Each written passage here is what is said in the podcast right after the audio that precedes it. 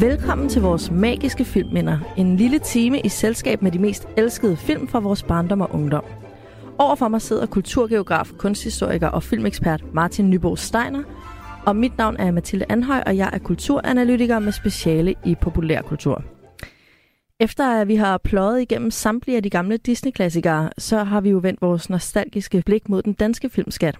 Og konceptet er her i programmet, at jeg og min medvært Martin simpelthen skiftes til at vælge et magisk filmminde, altså en film, som vi har et yber nostalgisk forhold til. Og så dykker vi ellers ned både i filmen og også i det år, som filmen er fra, og taler om øh, ja, tidens strømninger, tematikkerne i filmen, modediller, vi kan få øje på osv. Og så forsøger vi øh, at afgøre, om der virkelig er tale om en vaskeægte filmperle, som øh, hører til i vores filmskattekiste eller om nostalgien måske er løbet lidt af med os, og der snarere taler om en film, som godt kunne tåle at gå i glemmebogen. I sidste uge, der var det jo lidt til den triste side, Martin, da du tvang mig til at se Samson og Sally. Ja, det er som jo en, en rigtig god film, men den er trist. Det, må man, det kan man nok ikke, øh, ikke benægte. Ja, og selvom den, øh, den har en masse, hvad skal man sige, sådan fortrin, som du påpegede, blandt andet animationen, men den fik altså lov at komme en tur i glemmebogen. Ja, og jeg synes, altså, det er okay. Jeg synes også, det er vigtigt, at vi holder fast i, at øh, Skattekisten, det er et eksklusivt selskab. Det er, ikke, ja. det er ikke bare hvad som helst, der kan komme ind der. Det, der skal virkelig være noget, og det er, det skal, vi sender det videre til kommende generationer, og det så skal vi kunne stå inden for det. Vi har jo også et par perler i den her film Skattekiste.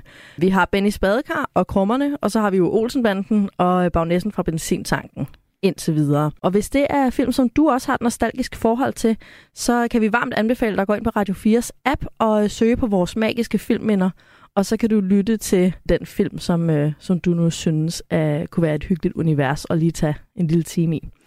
I dag skal vi øh, tale om en af mine favoritter, og det er en film fra 1967, der er øh, helt i tråd med, hvad skal man sige, tidens trend, sætter fokus på kønsrollerne. Og det kan måske lyde lidt tørt, når jeg siger det på den måde, men det er det altså overhovedet ikke. Far laver sovsen, den bliver bedre, og man skal æde ham hver gang det sker, at nogen beder mere. Far laver sovsen, maden er dejlig i dag, værsgo og smag.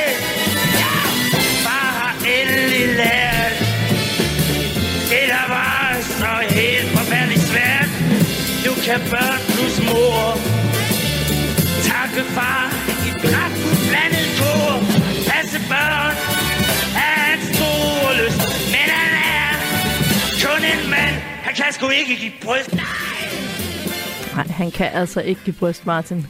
det kan man altså ikke. Det er jo Paul Dissing her. Det var, det var, sige, det var et, sådan, den første lille overraskelse, når man tænder det her. Det er den her øh, meget, meget sådan 1967-agtige sang med, med Paul Dissing. Og det hele taget jo en throwback til noget, som jeg synes, at vi lidt som kultur har glemt, nemlig det her med, øh, med sange, der forklarer plottet i en film. Ja. Hun har et job. Gassen blev sat skide mig op. Bare man tager sin tørn. Pusler om familiens frække børn. Og han har prøvet at få ryddet op i noget legetøj sovs, små pandekager med øl. Værsgo og støl. Far har vasket op. Gryd, bad og kop og underkop. Så står han og ser surt på kniv og gaffel og beskidte skær. Det er, altså, siden sådan noget Men in Black og sådan noget, så er det altså ikke rigtig noget, vi har, vi har gjort det så meget i andre steder end i, i det sted musicals. Øh, ja. Men her har vi jo så en, der kan man sige, når, hvis man er i tvivl om, hvad filmen handler om for den meget sådan, i forvejen ret let, let gennemskuelige titel, kan man sige. Far så, laver sovsen, hvis der var nogen, der skulle være i tvivl på det tidspunkt. Så, øh, så får man det ligesom sådan råbt af sig af Paul Dissing på det her, på det her tidspunkt. Det er ja. altså det her, den handler om. Om min far, der skal lave nogle kvindelige ting, og er god til nogle af dem, og ikke så god til nogle af de andre. Det er ligesom det. Og det er det, ja. Og det er jo, altså hvad kunne være mere komisk og gammeldags? Jamen, jeg elsker det.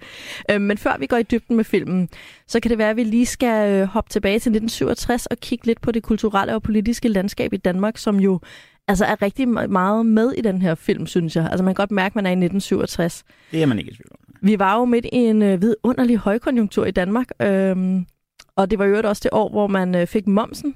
Det giver måske meget god mening, øh, men Danmark var det første land i Europa, der fik moms. Det synes jeg er meget... Det er sikkert en fin titel, hva'? ja, det har da aldrig hørt før. virkelig være stolt af.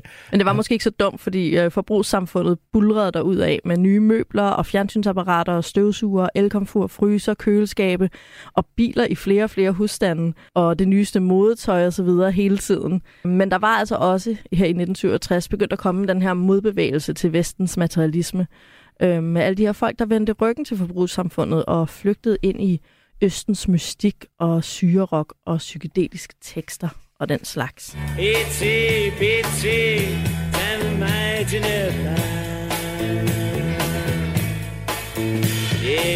flyvende tæppe går klokken 8 Bob Dylan har ringet og sagt vi kan nå det. Vi har brystkarameller fed. I vores trøstkarameller skudt uden at nogen kvinder så det Det sang Steppeulvene altså præcis i 1967. Men i den her film, Far laver sovsen, og nok også for de fleste andres vedkommende, så var det altså stadigvæk uh, mainstream-kulturen og de mere traditionelle rocksanger om kærlighed og den slags, som uh, styrede slagets gang. Do it again, just a little bit slower. Do it again, just a little bit slower. I just can't stand it. Ja, det er jo også en film, vi når at høre i Far laver sovsen, fordi husets datter sætter den på, da hun er alene hjemme. Men ja, masseforbruget, det var altså øh, helt vildt, øh, og det krævede to indkomster, så der var rigtig mange husholdninger, hvor både mor og far måtte arbejde for at have råd til det hele. Og selvom både p-pillen var kommet på markedet, og barselslovgivningen var blevet udvidet, øhm, sådan så man ikke for eksempel ikke kunne blive fyret, fordi man var gravid. Det var meget rart. Øhm, og vi havde også fået en lov om daginstitutioner, men for de fleste, der var det faktisk sådan, at børn under skolealderen, de blev passet derhjemme stadigvæk i 1967. Enten af mor, eller hvis begge forældre arbejdede, så en hushjælp. Og det er jo relevant for den her film, Far laver sovsen, for hvad gør man så, når hushjælpen siger op?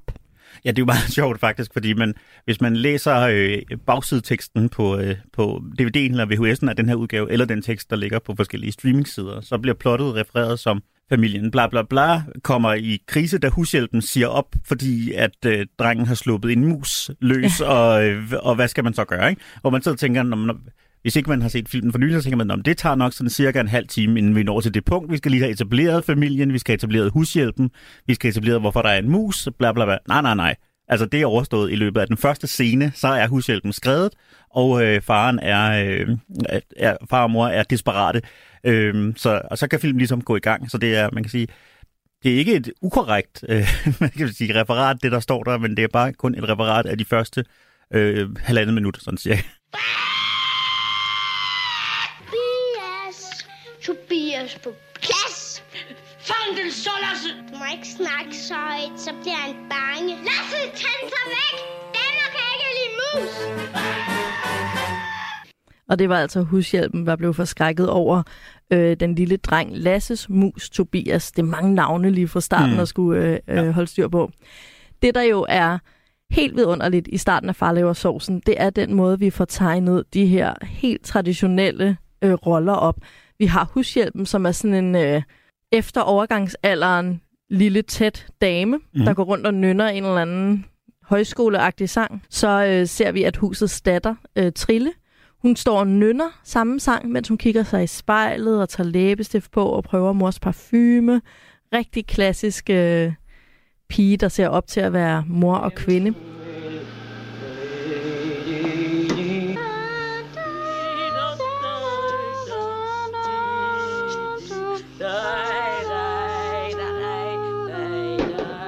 Og så har vi Lasse, der har præcis den samme pyjamas på som sin far i øvrigt, bare i lidt lysere blå, hvor at Herbert, faren i familien, har en mørkeblå på. Ikke? Og han laver selvfølgelig ballade, for det gør raske drenge. Naturligvis. Og har altid ad- adgang til mus. Og så har vi øh, moren og faren, altså Herbert og Bitten. Og øh, som sagt, Herbert har den her mørkeblå øh, pyjamas på, og så sover han med sådan øh, armene over kors, som en rigtig sur familiefar. øh, og sådan en, en nedadvendte mundvige. Mens øh, Bitten, moren, hun ligger med sådan et sødt, Mhm. altid tilfreds smil i en lyserød øh, pyjamas-sag. Mm. Det er jo det finder man ud af. Altså, der er utrolig meget sådan weekendstemning over hele den her åbningsscene, og det er først senere, man ligesom finder ud af, at det faktisk er mandag, øh, og de skal Ja. ja. på sko- i skole og på arbejde. Og jeg tænker sådan, altså hvor tidligt så de her mennesker op, eller hvor sent møder de på arbejde? Eller der, det virker som om, de har utrolig god tid til at ordne alle mulige ting inden sådan øh, faren, som jo altså er gymnasielærer, og, øh, og den store pige, som, jeg, som går i folkeskolen, at de ligesom skal møde. Så, Ja, så, og det må jo være klokken 8, eller det var det måske ikke dengang, men Jamen, det, det undrede også mig. Det er weekendstemning midt på en mandag. Ja. Men det hævner sig jo så også, da alt går galt for dem. Ja. Øhm, men det fede er jo så også, at selvom vi har det her helt klassiske setup i starten, hvor alt er meget traditionelt kønnet, så finder vi jo ud af, at Bitten, moren i familien, som bliver spillet af Gita Nørby, hun er faktisk underdirektør på det her tidspunkt. Øhm, hvad jo lyder relativt sådan traditionelt maskulint, ikke? mm, Mens Herbert han er lærer, det er også meget maskulint. Men så kommer øh, det komiske element, fordi Bitten er ikke bare øh, en underdirektør, hun arbejder på en slipsefabrik, mm. Altså noget maskulint. mm, Mens Herbert øh, underviser på en pigeskole. Ja. Så der får vi ligesom sådan, åh, der er noget særligt ved den her familie. De er i stand til at bryde normerne. Og, og her var der jo så jo også digter, øh, for vi, hvor vi forklarede. Det er meget sjovt det her med de her, altså det er nogle arketyper, som er lidt svære at, gen, at genkende, måske set fra vores synspunkt. Måske har det været nemmere i 1967, men det er faktisk, altså det her med, at han er digter, det bliver ikke særlig præcist, er han sådan udgivet, er han succesfuld, eller altså det får man at vide meget, øh, meget løbende. Og det er meget skægt, at den her, den, øh, sådan den her par pardynamik jo minder meget om, øh, om det, man kendte fra øh, fra tegneserien og senere filmserien øh, Poeten og Lillebror, Ja. som den her jo altså ikke er en indspilning af, men som er, der er lavet masser af filmindspilninger af den. Men, men på en eller anden måde har man ligesom lånt, lagt sig op af den her arketype. Det er den samme type, mandetype, øh, som er poeten, og jeg mener, det er Henning Mortensen, der spiller han i, i Poeten og lille med morfilmen, det kan jeg så ikke lige huske. Øh, og så øh, Morten Grundvalds karakter her. På en eller anden måde har man lånt en, en type fra en anden Ja. sådan en gren eller en anden sådan fiktionsverden, og så bare sagt, "Nå, I kender jo den her mandetype, så den tager vi bare og Ham- bruger igen. ham Og vi vi behøver med. ikke at etablere, hvem han er, fordi I kender ham godt. Ikke? Nej, og de bruger jo ikke lillemor-typen. Øh, Nej, det gør det nemlig ikke. Men, men hvis vi lige starter ved Bitten, øh, som på en eller anden måde er en slags hovedperson jo også i den her familiefilm, Mhm. øh, så kan jeg jo godt lide, at hun er, altså hun er utrolig feminin. Mm. Hendes tøj og bare sådan en lille Gita Nørby, så køn. Mm. Og så har hun det her med, at hun græder. Altså hun græder for at få sin vilje. Du må ikke græde, det ved du godt, det kan jeg ikke tåle. Jeg skulle heller aldrig have begyndt på fabrikken. Det sagde du jo også. Det har jeg aldrig sagt. Tør med dine øjne, ikke? Og over for hende har vi jo så øh, den super butch Tante Carla, mm. Som jo er min all-time favorite øh, karakter. Det kan vi måske, altså måske skal vi lige forklare plottet, fordi Ja.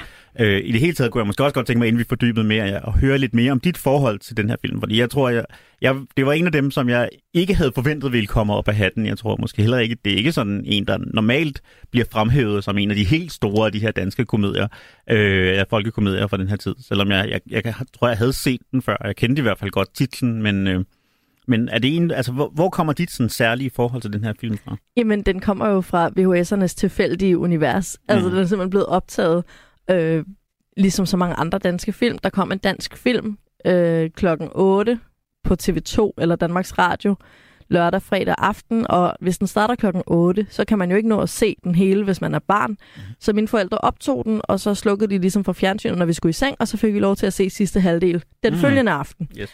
Og det her var altså en af dem, og det, jeg ved ikke, om det er helt tilfældigt. Jeg tror, at for mig og min søster, altså min lille søster, vi så den, vi havde det så utrolig sjovt over den. Altså, og vi har set den igen og igen, og citeret den igen og igen.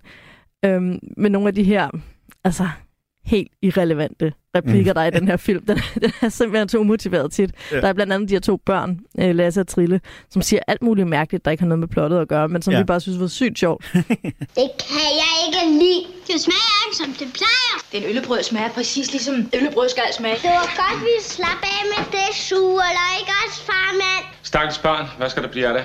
Du taler til mig, som om jeg er fem år. Ja, men det er du vel også. Og så da jeg blev ældre, så der er jo sådan, at plottet har vi den her familie, og så har vi to tanter. Mm. Tante Carla, øh, Butch, øh, sådan en øh, feminin, lesbisk arketype. Spillet af Bolig Eller ikke feminin, kvindelig øh, lesbisk øh, arketype, spillet af Lutzen. Og så har vi Dorit på den anden side, som er, hun er feminin og et lille nips med lyserødt tøj. Ja, spillet af Marguerite Viby på den allermest Marguerite Viby-agtige måde, man kan forestille sig. Lige præcis. Og hvad skal du så være, når du bliver stor med? Jeg skal giftes. Nå, du skal vel også bestille noget? Ja, jeg skal have fem børn og måske en søn. Fortryllende. Hmm, synes du? Ja, men det er helt fantastisk. Og efterhånden, som jeg blev ældre, så begyndte jeg også virkelig at se mig selv i Dorit, mens jeg så min, min øh, bossy storesøster som Tante Carla, som bare udstikker ordre. Mm. Så der har jeg også virkelig haft et, et, et, et øhm, personligt forhold til den her film. Mm. Så jeg, jeg har simpelthen set den så mange gange mm. i min opvækst og ungdom, og også i voksenlivet, mm. fordi jeg synes, den er så morsom. Ja, men altså det er jo også meget skægt, synes jeg, at kigge, at kigge på den her, fordi den er jo, som du selv sagde, fra 1967, så det vil sige, at vi er jo ikke sådan i kvindebevægelsens tidlige dage. Altså det var, relativt, altså, det var veletableret øh, med, med sådan kvindekamp og mm, rødstrømper og sådan noget på det her tidspunkt. Men den her film, den, den placerer sig sådan et underligt sted i den der kønsdebat. Hvad er det egentlig, den gerne vil sige? Ikke? Øh, og man kan jo også, hvis man går tilbage og kigger på anmeldelserne tilbage fra dengang, så kunne man jo se, at de allerede dengang måske synes, at den var sådan lidt tilbageskuende, og ikke, den var ikke Det- helt up to date allerede i 1967. Ikke? Og der er det jo nemlig meget sjovt det her med, at øh, Tante Carla, hun repræsenterer ligesom sådan den altså den meget maskuline kvinde, den separatistiske kvinde øh, lige frem, ikke? Altså, som simpelthen ikke vil have mænd i nogen magtpositioner i sine familiefirma, og grundlæggende ikke mener, at mænd dur til noget som helst. Ja, bortset fra Oscar, som er død. ja, He was a saint. ja. Og så, øh, og så har han hendes, hendes søster eller kusine, eller hvad det nu er, ikke? Som, som så er den her overfjollede, helt feminine, der dyrker, det er nok ikke yoga, men gymnastik af en eller anden øh, sådan mellemøstlig tilsnit.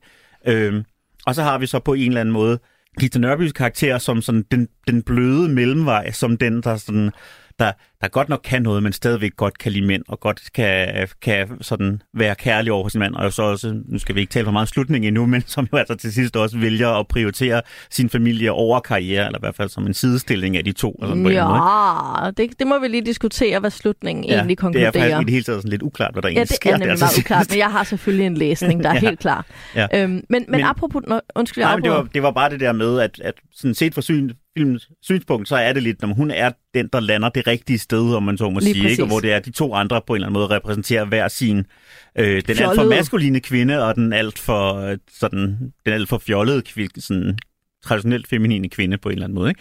Jo. Øhm, Øh, og det er netop det, som er så øh, helt forvirret ved den her film, at den prøver rigtig at bryde kønsrollerne, men så er den bare ultrakonservativ, når den så på en eller anden måde begynder at udstikke nogle rigtige svar, ikke? Altså, ja. og, og laver netop karikaturer af de her Mhm. øhm, yderpunkter, ikke? Altså netop øh, den sure butch mandehader på den ene ja. side, og den helt fjollede, tomhjernede gås på den anden side. mm, Men jeg synes faktisk, at den inden filmen slutter, for øhm, på en eller anden måde hævet dem ud af karikaturerne og vist, at den fjollede feminine faktisk bruger sin magt og styrke og intelligens. Og den, øh, den øh, maskuline mandehader faktisk har et blødt punkt, og også er drevet af kærlighed og af altså lighed mellem kvinder og mænd, selvom det udkommer, altså det kommer meget aggressivt ud af hende, ikke? mm.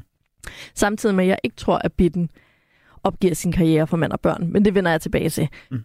Det sagt, så er det bare så klassisk sådan... altså, der er noget kvindeundertrykkende ved at sætte Gita Nørby ud som, det er den rigtige kvinde at være. Ja. Det er der jo ikke nogen, der kan. hun er, det der jo er problem, problemet ved hende, det er, at hun har Tante Carlas ambitioner og styrke og sådan dygtighed. og- ja. ja, lige præcis intellekt og og, ja, alt det her professionelt virke. Men så har hun Tante Dorits feminine ydre. Mm. Bare sådan, okay, fint at lægge pres på kvinden. Du skal nu være lige så dygtig som den dygtigste, men også lige så smuk som den smukkeste. Mm. Ej, jeg bliver helt forpustet. Men, men det er jo det problematiske ved den her film. Ja, som du selv nævner, så er manuskriptet er sådan utrolig ujævnt. Altså, den er sådan, det er meget urytmisk for det første, og der er mange sådan plot-elementer, som, som dukker op og forsvinder igen, og ikke rigtig har noget med noget at gøre. Og i det hele taget kan man jo også sige, at helt fra starten, så er selve præmissen for, er utrolig uklar. Ikke? Altså, det er fordi, som sagt, de mister deres øh, hushjælp i, den, i, i første scene, og så siger, og så siger, "Nå, men nu, må- så siger øh, Morten Grundvald, vi må finde en ny. Og så siger Gisse Nørby, "Men det kan vi da ikke. Og det er så det. Så bliver der ikke talt om det mere, præcis. mulighed, om, om muligheden for at finde en mere. Så prøver, øh, altså, så prøver Morten Grundvald at se, om han kan øh, ansætte nogle af rengøringsdamerne på sit gymnasie, og det lykkes af en årsag, som overhovedet ikke giver nogen mening heller ikke. Hvad vil de? Forstår de sagen den? Jeg har et hus, gammelt hus, moderne, komfortabelt indrettet. Øh, to børn, dejlige unger. Og så er der altså, jeg kommer til dem, fru. Vores hushjælp er rejst. Og stakkels de, det er mine også. Hvad kan man gøre? Opgiv det, det er håbløst. Farvel. Øh, men de bliver aldrig sådan, altså sæt dog en annonce i avisen, altså hvor svært kan hvordan Jamen, folk det tror jeg, at uh, Maud Varnes ville kunne genkende. Det er Ja. ja. vildt svært at få ordentligt tyende. Altså, Ja. det er det bare. Ja, men det er vel bedre trods alt, end mænd, at, at Morten Grundvald går derhjemme og er til evig brandfar. Nå, ja. Eller at de, hvad det jo så også er deres løsning i lang tid, at den syvårige skal blive hjemme alene, og passe den femårige bliver hjemme fra skole. Det er jo så Det er upassende. i øvrigt. lidt mærkeligt. Det minder mig om, der kommer en anden kvindekarikatur ind her, som er Trille, altså datterens skolelærer, Ja. Som er meget fortørnet over, at fordi forældrene jagter karriere, så går det ud over børnene. Mm. Der må jo være en grund til, at Lise forsømmer skolen dag efter dag. Hvis I bare vil lære børnene at læse og regne, så skal jeg nok tage med de karakterdannende. Og det består altså i, at børnene skal undgælde for deres forældres ja efter materielle goder. Og det er jo en af de ting, der også er blevet brugt til at, hvad skal man sige, hive kvinder tilbage fra arbejdsmarkedet, tilbage i hjemmene. Det er, men hvad med børnene? Mm. Øh, og netop fordi, selv hvis man lægger det lige op, som Herbert og Bitten jo gør i filmen, jamen hvem af os skal blive hjemme? Mm. Jamen det er jo den, der tjener mindst. Ja. Altså det er jo logik, og derfor bliver det lige pludselig meget relevant, hvem det egentlig Mm. er, der tjener mest. Men jeg vil dog sige til lærernes fors- forsvar, at hendes, altså hendes kritik går jo ikke på, at, øh, at Morten Grundvald er hjemme og passer børnene, men at Trille også bliver hjemme og passer på sin lillebror og ikke kommer i skole. Og det, det, altså, det har hun vel en vis pointe i. Det er måske Ja. ikke helt okay set sådan i en Det er lang løb. pointe. Altså det vil man, altså, altså hvis man, der var nogen, der rent faktisk gjorde det her i virkeligheden, så altså, i dag ville man blive indberettet for om, omsorgsvigt ved Ja. altså bare og, og, altså flere gange nærmest sætte ild i huset, og så i øvrigt bare sådan holde en syvårig hjemme fra skole i flere dage. Ja, det var en anden tid. Det var en anden tid det var en på anden mange tid, måder. som man siger. Ja. ja. Nå, men øhm, det kan være, at... Altså jo, hushjælpen øh, siger op. Det er et af problemerne. Men det andet, der sker den her øh, salige mandag, hvor hele filmen starter, det er jo, at øh, moren i familien får...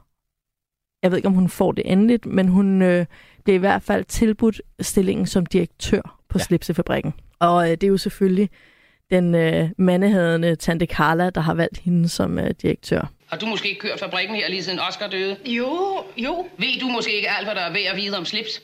jo måske. Så er det også på tide, du får navn, som du gør gavn. Der er ingen grund til, at du skal ofre din karriere for mand og børn. En karriere, der er en kvindeværdig. Jo, men tante Carla, tror du overhovedet, jeg er mand for at klare det her? Nej, men du er kvinde for det. Tak til Tante Carla ja. Ja. for øh, en fuldstændig ikonisk øh, forfremmelse. Ja.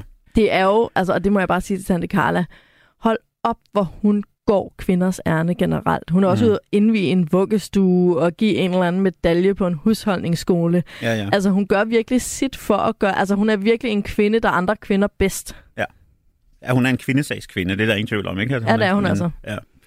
Og samtidig med, at hun er en, altså, sig selv nærmest, det er mig, der bestemmer her type. Mm. Og det er også det, der end, at filmen ender med at konkludere, at, at der er sådan en Tante Carla som karakter. Hun har de her to sider. Hun øh, er på den ene side virkelig kønslojal og øh, kæmper for ligestilling, eller øh, nej, det gør hun ikke. Hun kæmper for, at kvinder skal være det overlegne køn øh, i magtpositionerne i samfundet. Og på den anden side, så er hun også den her klassiske egotripper, bedrevidende type, der ikke vil lytte til fornuft og bare vil tage beslutningerne selv og ikke synes, hun kan gøre noget forkert. Og det øh, ser man ud- udmyndtet i, at hun insisterer på at designe alle slipsene på Mm. slipsefabrikken, og hun kan ikke designe. Eller hendes smag er i hvert fald ligesom kommet ud af tryt med tiden. Det, Ja. ja. Jeg tænker, der bliver, der bliver antydet, ikke? At hun, er, hun har måske været en god engang, men nu har hun ikke længere sans for, hvad der er, Lige præcis. hvad der er smart. Og med hensyn til alle disse mange slips, du producerer, så har det en vanskelighed. Ved du, hvad det er? Nej, Kunderne skal være farveblinde. det var ikke sødt sagt. Nej, og det bliver ikke bedre, så længe Tante Carla skal tegne med eneste lille bitte dumme klud, der forlader etablissementet her. Og der synes jeg jo, at det er også passende lige at tale lidt om moden her. I, uh, her fordi det, er- det er nemlig meget sjovt. Det, er faktisk, det synes jeg er en af de ting, der er, nemlig er sjove, det er, at der faktisk er ret mange af, af karaktererne, som går med grimme slips, og med vilje grimme slips. Altså fordi det er ligesom det er en antydning af, at det her det er en et virksomhed, der laver dårlige slips. Ja. Øh, og derfor er det sådan en lidt en, en skjult joke på en eller anden måde, at alle men deriblandt øh, også, øh, hvad hedder han, Jesper Langberg, som jo ellers sådan skal være sådan lidt en, en, øh, en scorekal. Han Ja, går dandy. altså en dandy. Han, øh, han også går i, i slips, der ikke har været på mode på det her tidspunkt. Det, det gjorde man altså ikke. Øh, så synes jeg så også, og det... Jeg er ikke vild med moden fra det her tidspunkt, fra, fra den her tid, det det, må jeg rigtigt? sige. Ja, og jeg synes, øh, jeg synes, og det er jo nærmest helligbrød at sige, jeg synes simpelthen ikke, det er klædeligt på Gita Nørby. Jeg synes simpelthen ikke, hun ser godt ud med, det her, med det hår og de, den kjole. Der, Mener der er der, altså, det?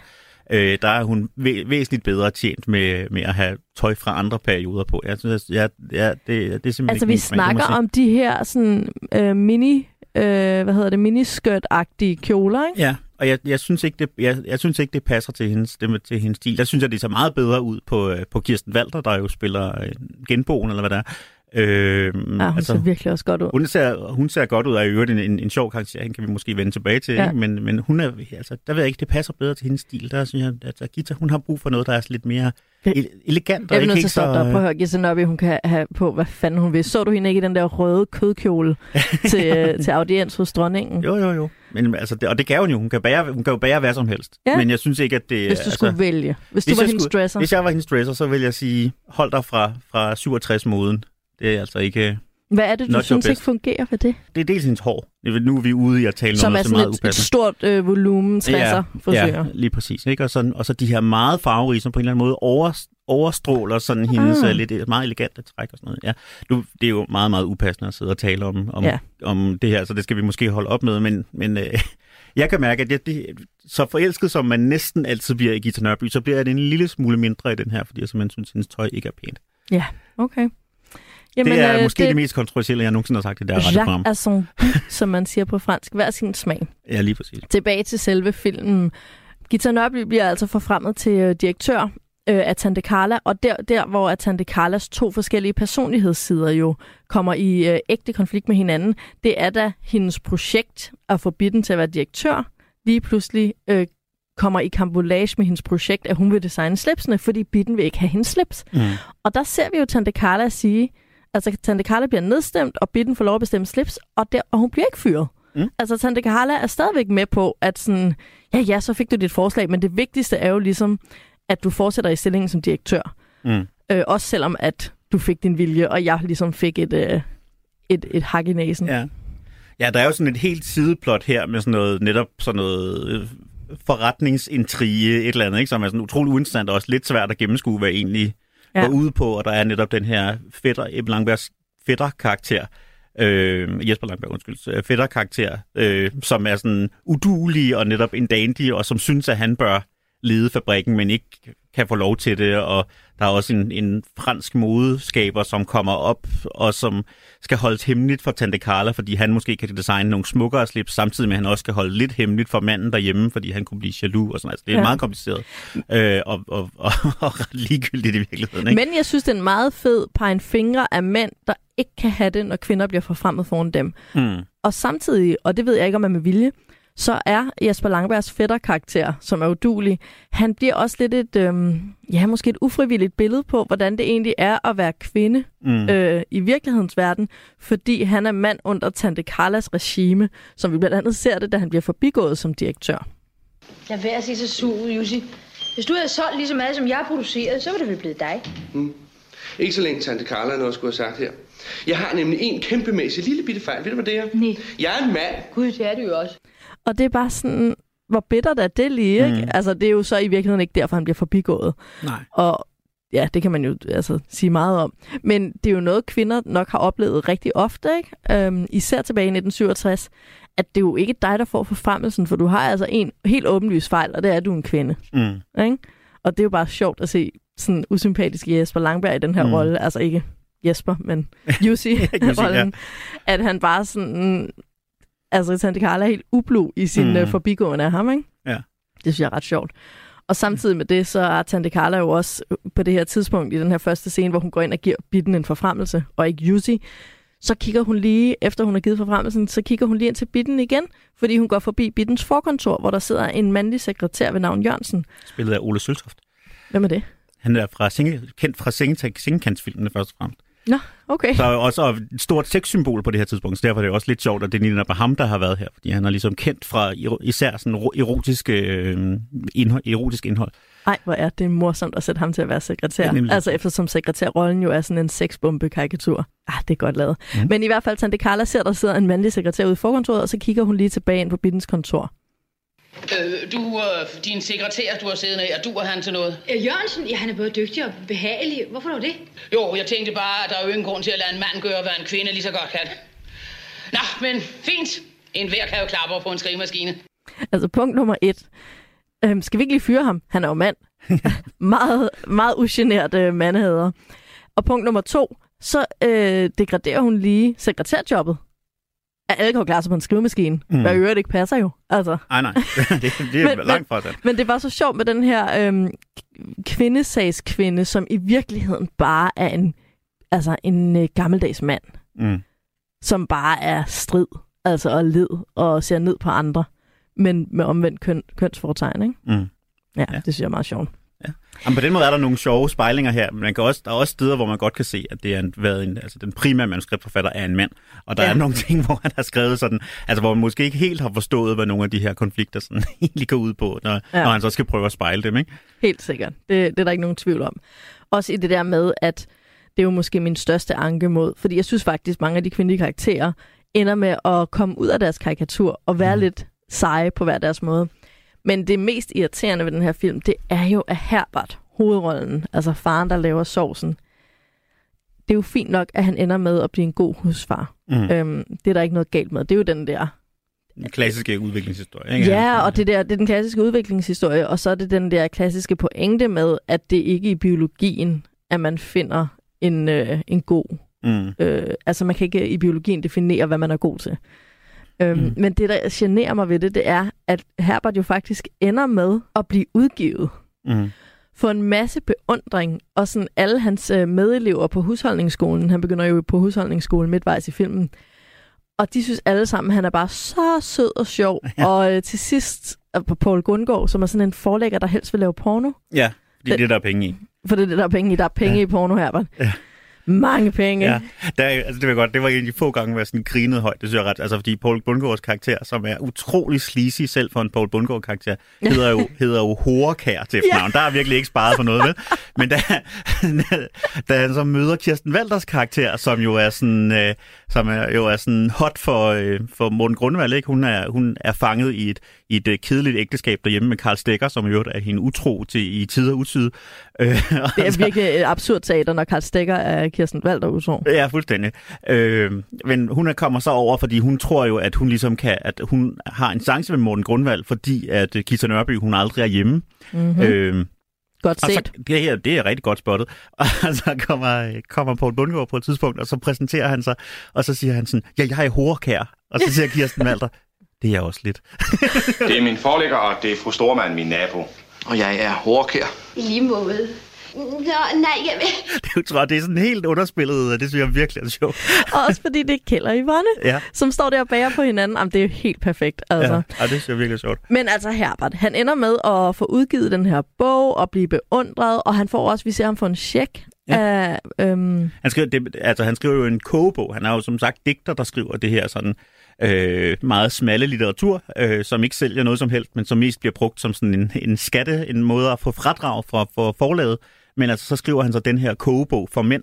Ja. Øh, eller den bliver tilskrevet hans navn. I virkeligheden er det bare nogle opskrifter, som Poul Bundgaard hugger mm-hmm. Mhm. hjemme i køkkenet, men, men også, som så netop bliver den her, den her gigasellert. ja, og i hvert fald så ender det med, at Paul Bundgaard står med en kæmpe check i hånden og en masse faglig anerkendelse, og danser rundt mellem sådan 16-17-årige kvinder til endnu en Paul Dissing hit. Der er ikke noget som damer. De passer lige til mig som nåle til en tråd. Der er ikke noget som damer. Og de kan lide mig lidt, kan man nu forstå. Der er ikke noget som damer. Og det er godt nok en klassisk alt, hvad en mand kan drømme om, slutning for Ja, Herbert. Fuldstændig.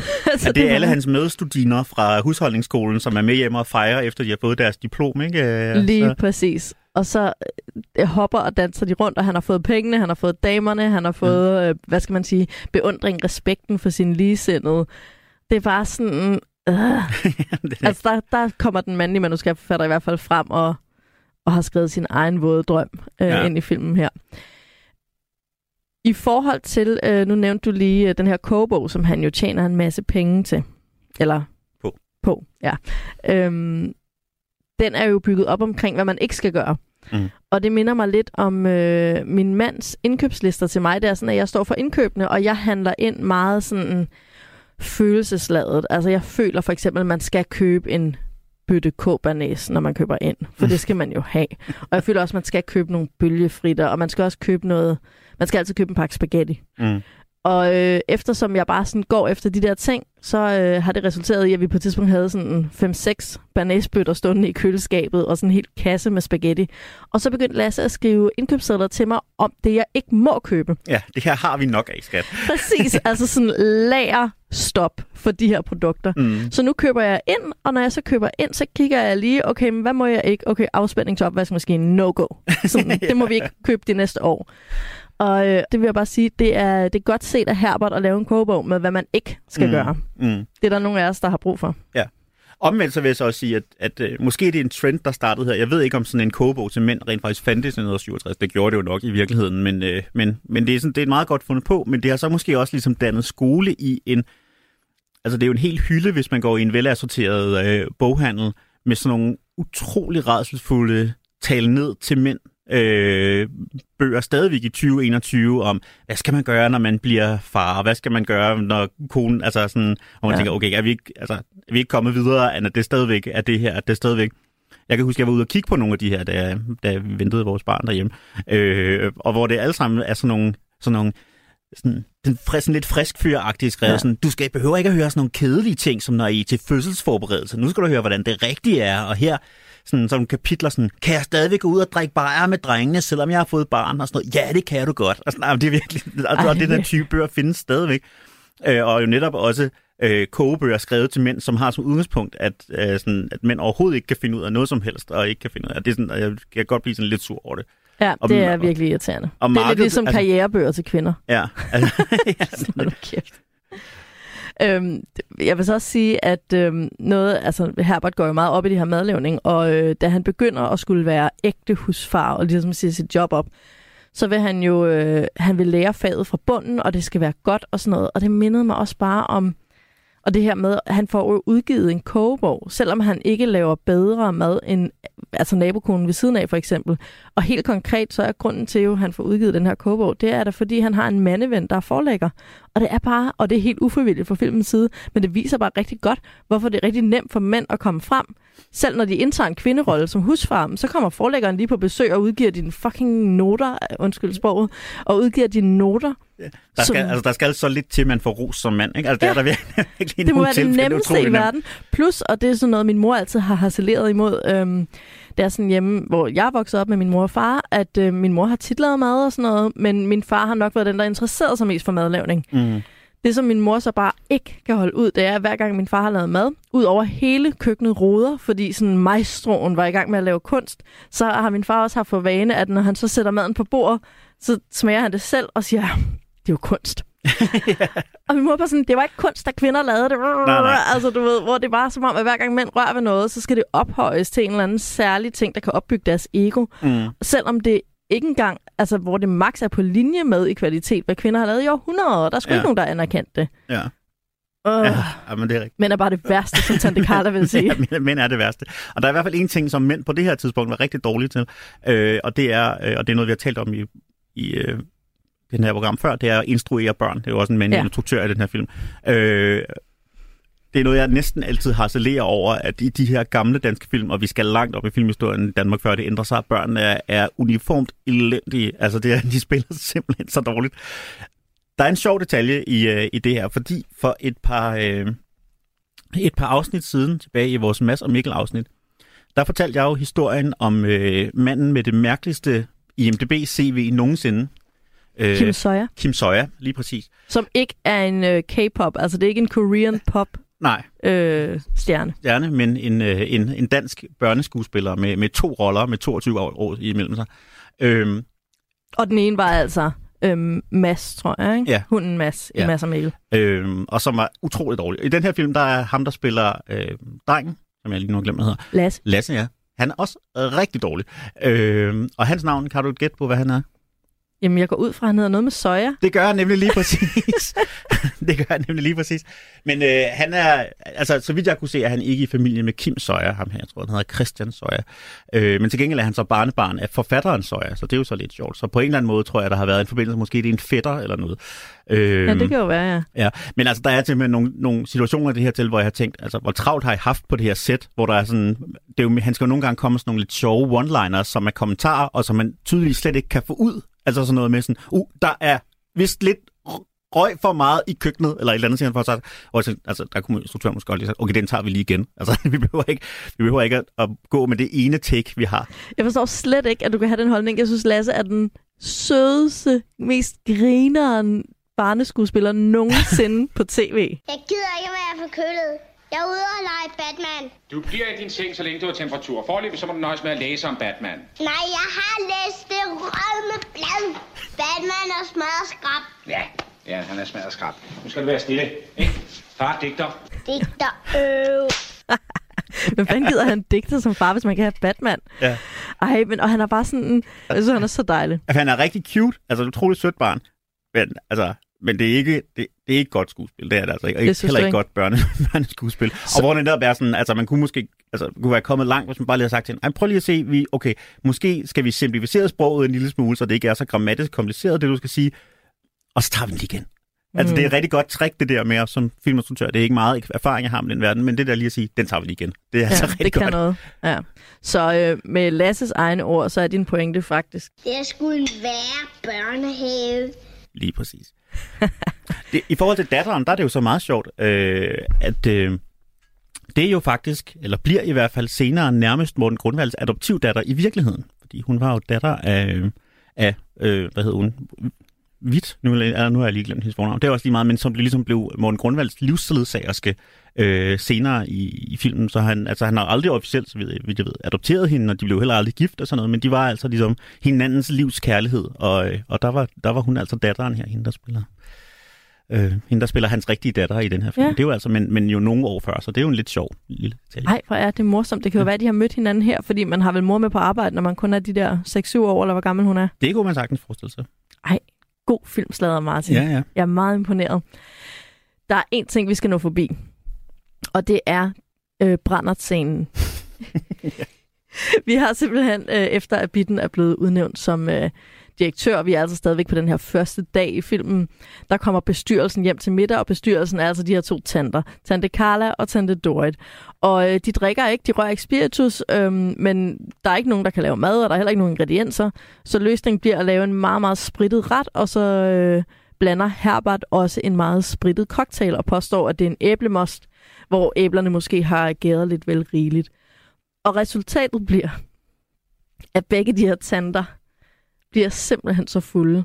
Og det kan, altså, jeg kan lige forestille mig, Martin, at du synes, at det er sådan overdrevet. Altså, Ej, jeg synes, det er fint. Altså, jeg, og, altså, jeg synes, at uh, Margrethe Viby, altså, det, hun er jo så sej. og det, jeg er så sjov. Og ja, hun er nemlig så sjov, og hun spiller, altså, det er jo det, det er utrolig revyagtigt og teateragtigt og sådan noget, men det er fuldstændig lige meget. Jeg synes, det er, jeg, jeg synes hun gør det rigtig godt. Det er, en, altså, det er jo en, igen sådan en filler-scene, som ikke rigtig har nogen funktion i plottet og sådan noget, men som alligevel bare, men, det, men, men, men der har man måske også meget fornuftigt sagt, okay, vi har en vi har nogle skuespillere her med en spidskompetence, den bruger vi, ikke? Den bruger altså, vi, ja, præcis. Det er lidt ligesom, altså, så har man ansat en eller anden op der, åh, det er en musicalstjerne, vi skal have en sang. Ja, ja, det er det, de gør her med den her komik, ikke? Og det hele starter altså med, at Herbert laver den her, udover den her æblemos, så laver han den her ret, øhm, som han så i øvrigt påstår er japansk. Sumi Sikaloniki, Saren. Gud, så morsomt. Hva? Øh, øh, Sumi, sis, øh, poli, mu- mu- øh, øh, Sumi Sikaloniki-san. Og den er japansk. Åh oh ja, han påstod, den var kinesisk, eller ja. Bitten gjorde. Men i hvert fald så er tanderne allerede ved- her ved at blive fulde, men vi ved først, de er rigtig fulde, når de gør noget, som man altid gør, når man bliver fuld. Og nu siger jeg man, jeg skulle måske sige jeg. Men de holder begge to en tale, som er så helt fantastisk fuldemandsklassisk. Er der noget så vidunderligt, som når to unge mennesker har hinanden? Jeg mener ikke bare lægemligt, men åndeligt. For to, der elsker hinanden, kan læge hinandens hår, som man så smukt skriver, Stukko Wiggenberg. Viggo Stuckenberg. Ja, Stikko Wiggenberg. Det, det, det, hvad jeg siger, Gud, det er ligesom om min mund ikke vil sige det svære ord i dag. Nå, skål i to. Jeg elsker rørstrømske øh, fuldemandstaler. øhm, dog synes jeg, at øh, Carlas, altså Tante Carlas tale, øh, vinder prisen i under det her middagsselskab. Et blad. Et lille grønt blad. Øh, Hvad var livet uden grønne blade? Livet saft. Og ikke mindst vi kvinder. Og ikke mindst vi kvinder. Øh, nej, det var ikke det, jeg ville tale om. Jeg gad vide. Undrer mig på, hvad jeg får at se. Nej, nej, nej, lille Dorte, det er slet ikke den. Jeg vil også bare så gerne sådan, tage et random persilledusk og tale om et blad. Et lille grønt blad.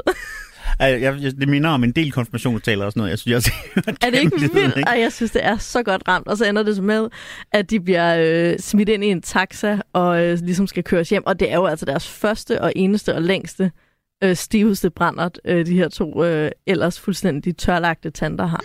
Skal vi allerede køre hjem nu? Vi havde jo lige solstrålen. Jeg vil sgu ikke have dem med, hvis de brækker sig. Ja, de skal aldeles ikke stå der og drive den af. Bitten, hun er nemlig en fremskridtskvinde. Og nu skal jeg sige dem en ting.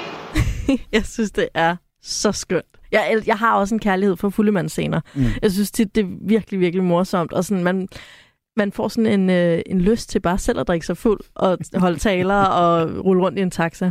Men vi har ikke meget mere tid tilbage, Martin. Nej.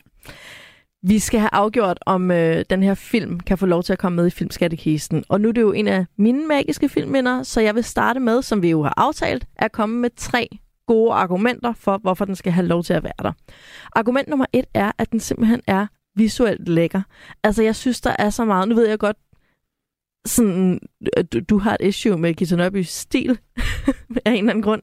Der er simpelthen så meget smuk øh, dekor, altså smuk sådan interiør, 60'er hjemmet og øh, al den her madlavning og tøjet og håret. Jeg synes, det er så super hyggeligt. Altså... Men det er jo også, man kan sige, det er jo, det er jo den her generations design, som du og jeg er vokset op med. Ikke? Altså det er den her æstetik, som blev vores forældres æstetik. Så det vil sige, det er møbler og billeder og måder at indrette rum på og sådan noget, som der har været i vores barndom. Selvom ja, det jo og det så var bare 20 år så senere. at, at tænde for fjernsynet, og så være...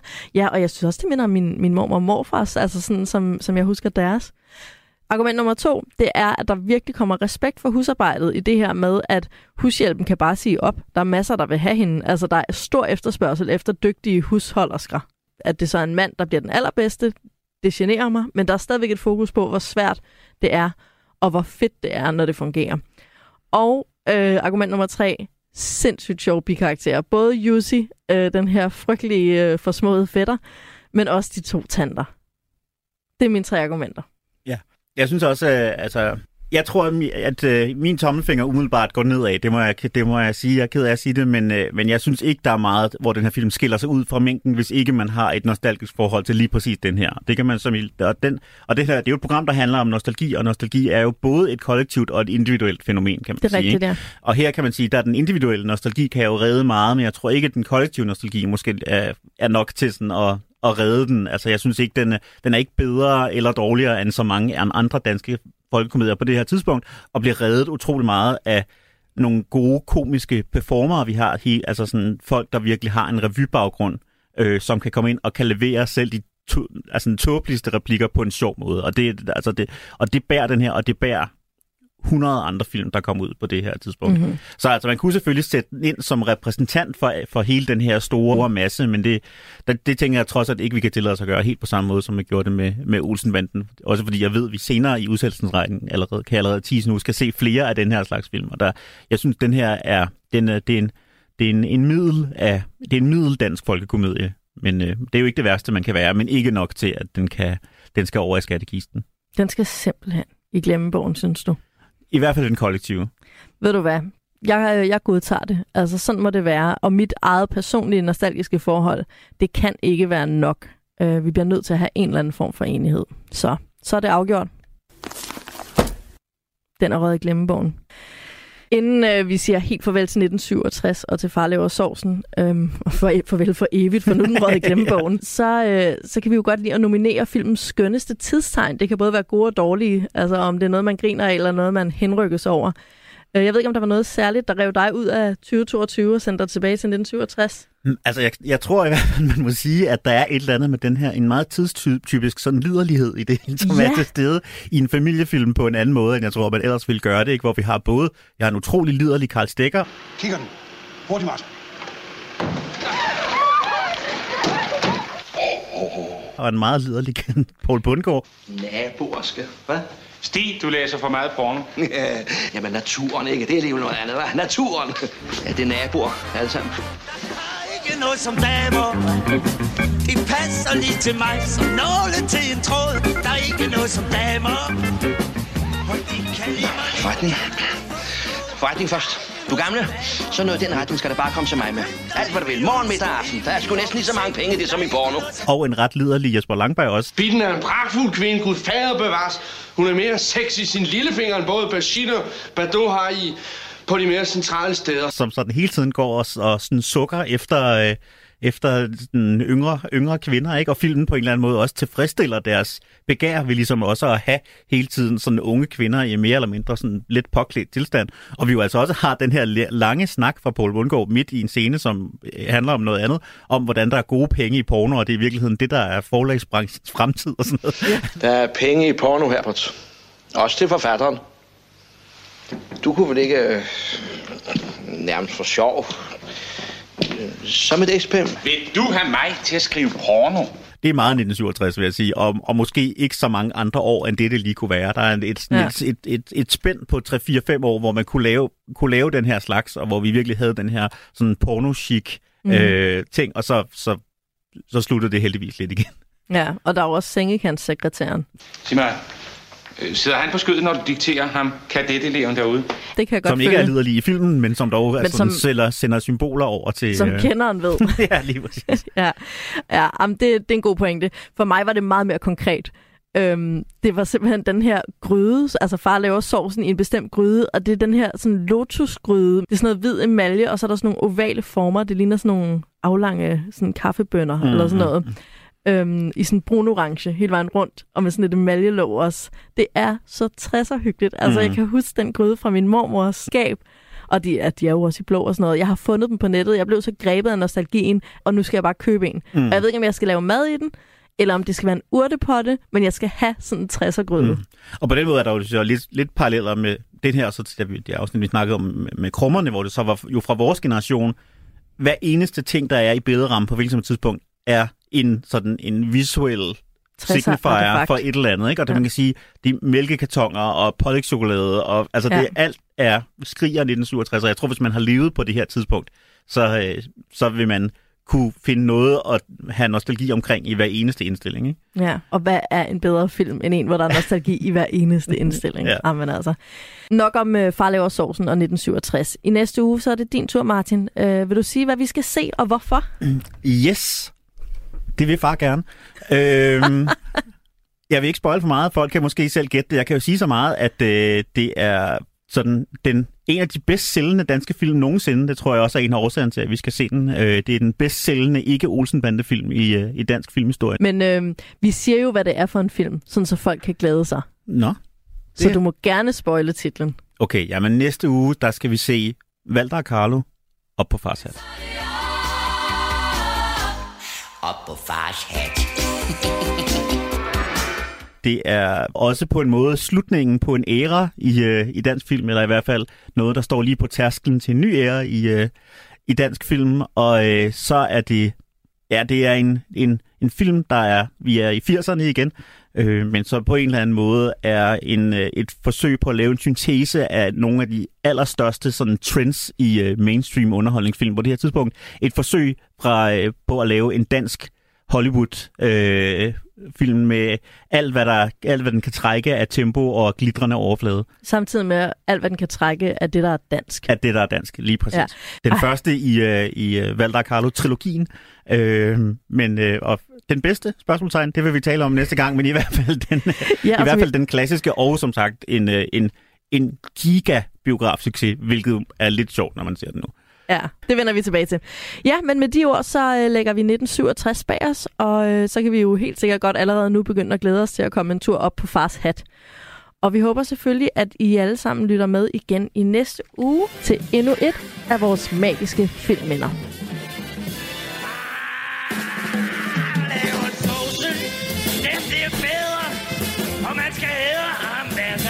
sker, at nogen bærer mere. Bare laver sovsen sig i dag. Værsgo og smag.